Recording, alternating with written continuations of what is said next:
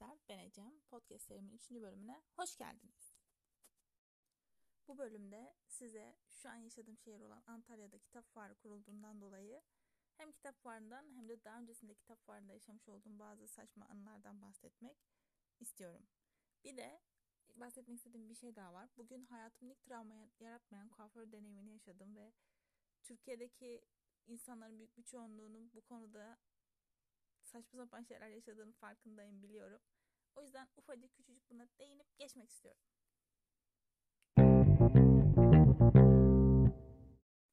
Neyse arkadaşlar, kitap fuarının olacağını öğrendiğimizden itibaren kitap fuarına çalışsak mı muhabbetleri dönmüştü bizim arkadaş grubumuzda ve okulun neredeyse hepsinde. Kitap fuarının açılmasından önceki gün fuarları kuruyorlar. Yani oradaki standları monte ettikleri gün biz fuara gitmiştik.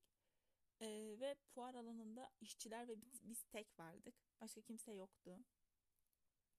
Bir de daha öncesinden büyük bir yayın evine mail atmamı söylemişti yakın bir arkadaşım. Onun sayesinde mail atmıştık. Biz böyle 6-7 kişilik bir grup gittik oraya. Hani mail attığımız kişiyle görüşmeye. Ama bir gittik, okulun hepsi orada. Herkes oraya mail atmış. Müthiş bir şekilde yayılmış bu. Hepimiz oraya mail atmışız. Adam hepimizi teker teker işte konuştu, böyle mülakat denilen saçma sapan bir şey aldı. Bu mülakat esnasında da çoğumuz en sevdiğimiz kitapları falan sordu. Ben en sevdiğim birkaç kitabı söyledim. Ondan sonra arkamda yayın evinin standı vardı. O yayın evinin standındaki bazı yazarları söyledim. Neyse, bir şekilde ben işe alındım. 10 gün boyunca orada işe gittim. Çok iyi olmayan, hatta oldukça kötü olan şartlarda çalışmaya devam ettim.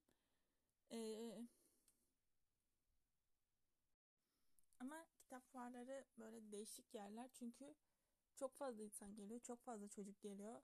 Normalde muhatap olmayacağınız türde birçok insanla muhatap oluyorsunuz.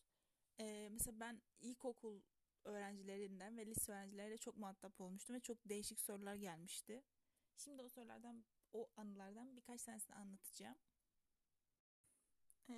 Böyle bir 40'lı yaşlarda bir abla 10-12 yaşındaki bir kız çocuğunu tutup böyle önüme getirdi. Ve çocuk böyle sanki kıyafet mağazasından gelmiş gibi böyle yaptı. 12 yaşında ablası, buna ne olur dedi. Ben de böyle kadının suratına baktım. Ne desem, ne diyeceğimi de bilemedim. Dedim ki ablacığım, işte ben 12 yaşındayken şunları okudum. Bunu okusa daha iyi olur. Şunun için erken falan filan gibisinden şeyler söyledim ama yani hala aklıma geliyor, böyle bir yere gittiğimde 12 yaşında buna ne olur gibisinden. Sonra sattığımız yerde Albert Camus'un kitapları çok fazla gidiyordu. Yanlış telaffuz etmiş olabilirim. Yanlış telaffuz ettiysem kusura bakmayın. Ama bir hanımefendi gelip böyle şey dedi. Bunu değil, bana değil yakın arkadaşıma dediler. Ben duydum. Albert Camus'un kitapları var mı dediler. Böyle birbirimize baka kaldık. Albert Camus. Peki tamam. Tamam, Albert Camus. Bunun dışında bir de şey vardı. Kafka'nın Milena'ya Mektuplar kitabını Milan Kundera'ya mektuplar olarak söyleyen bir abla vardı. O ablaya buradan sevgilerimi gönderiyorum. Hala benim için öyle artık. Ya benim için Milena'ya Mektuplar diye bir kitap yok. Benim için Milan Kundera'ya Mektuplar diye bir kitap var. Ama arkadaşlar, böyle korkunç telaffuz hataları yaşanınca ve beyniniz bir an duruyor. Böyle şu şekil oluyorsunuz. Ne? Ne dedi o? Ne? Yanlış mı anladım ben acaba? Yanlış mı işittim? Ne? Ne oldu?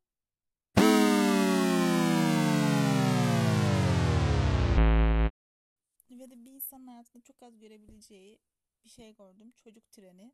Yaklaşık 100 çocuktan oluşan, aynı anda hareket eden, tek bir öğretmenin lafıyla senkronize bir şekilde sağa ve sola dönebilen, asla ayrılmayan ama Kral Şakir'le onu gördüğü anda müthiş bir şekilde koşabilen 100 çocuktan oluşan ve farklı renklerde, yani farklı okullardan gelmiş bir sürü çocuk treni gördüm. Bir insanın hayatında çok görebileceği bir şey olduğunu düşünmüyorum. Bunu gördüğüm için de o işe hala bir gönül borcum var. Bunun işte kitap fuarları güzel yerlerdir ama kitap fuarından bir kitap almadan önce kitap yurdundaki veya internetteki diğer belli başlı kitap sitelerindeki fiyatlara bakmanızı öneririm. Çünkü aşağı yukarı aynı indirimler oluyor. Yani daha pahalıya kitap almanızı kimse istemez. Hele ki bu şartlarda hepimiz keşke ucuza alabilsek. ya da PDF olsa daha güzel olur. Hayat daha müthiş olur o zaman. Şimdi kitap fuarlarıyla ilgili daha önce böyle sizin de yaşamış olduğunuz saçma sapan anılar varsa, saçma sapan şeyler varsa ve komik olan şeyler varsa benimle de paylaşabilirsiniz. Çok mutlu olurum benimle paylaşırsanız. Bunun dışında şimdi podcast'in diğer konusu olan Türkiye'de travma yaratmayan bir konunun ilk herkesin, birçok insanın bu konuda travma yaşadığına eminim.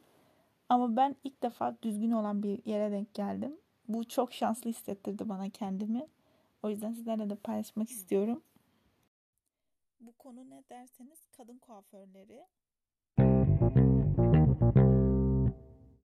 Normalde bir kuaföre gidip saçınızı kestirmek istediğinizde ya da saçınızı boyatmak istediğinizde ya da her türlü farklı işlem yapmak istediğinizde genelde kuaförün hayal dünyasında oluşan bir saç modeli olur. Ve siz kendi isteğinizle ayrılmazsınız oradan. O hayaldeki saç modeliyle ayrılırsınız. Benim daha önce de başıma korkunç şekillerde gelmiş olan upuzun saçlarımın kısacık kesilmesi ya da bunu 3-4 defa yaşadığım için bende artık travma oldu. O yüzden kuaföre gitmeye korkuyorum. Kuaförde saçımı kestirmeye. Ama tabii ki mecbur kalınca insan bunu yapıyor. Ve ben de galiba Perşembe günüydü. Bunu yapmaya karar verdim ama yani aşırı korkuyorum böyle. Çünkü saçlarım gidebilir. Geri gelmeyecek bir şekilde girebilirim. Tipim kayabilir. Her şey olabilir. Neyse bir şekilde tüm bu korkularımı artık yapacak bir şey yok diyerek arkamda bırakıp kuaföre gittim ve dedim ki yani şu kadar kesmenizi istiyorum yani şu boyutta. Ve gerçekten o boyutta kestiler. Bu beni çok şaşırttı yani. Bu çok basit bir şey gibi gelebilir. Ama asla böyle olmuyor. Ben kendimden biliyorum, arkadaşlarımdan biliyorum. Asla bu şekilde olmuyor. Mesela kuaföre gidersiniz, dersiniz ki saçımı şöyle bir fön istiyorum. O bambaşka bir şey çıkar. Bu yüzden bu yaşımda bana bu travmayı yaşatmadan beni güzelce ağırlayan kuaförüme çok teşekkür ediyorum. Dünyada senin gibilerin olduğunu bilmek de beni çok mutlu etti. Bu travmayı geride bıraktığım için kendime ve başka diğerlerine çok teşekkür ediyorum. Bu podcast'i dinlediğiniz için de size çok teşekkür ediyorum. Gündüz dinliyorsanız iyi günler, gece dinliyorsanız iyi geceler.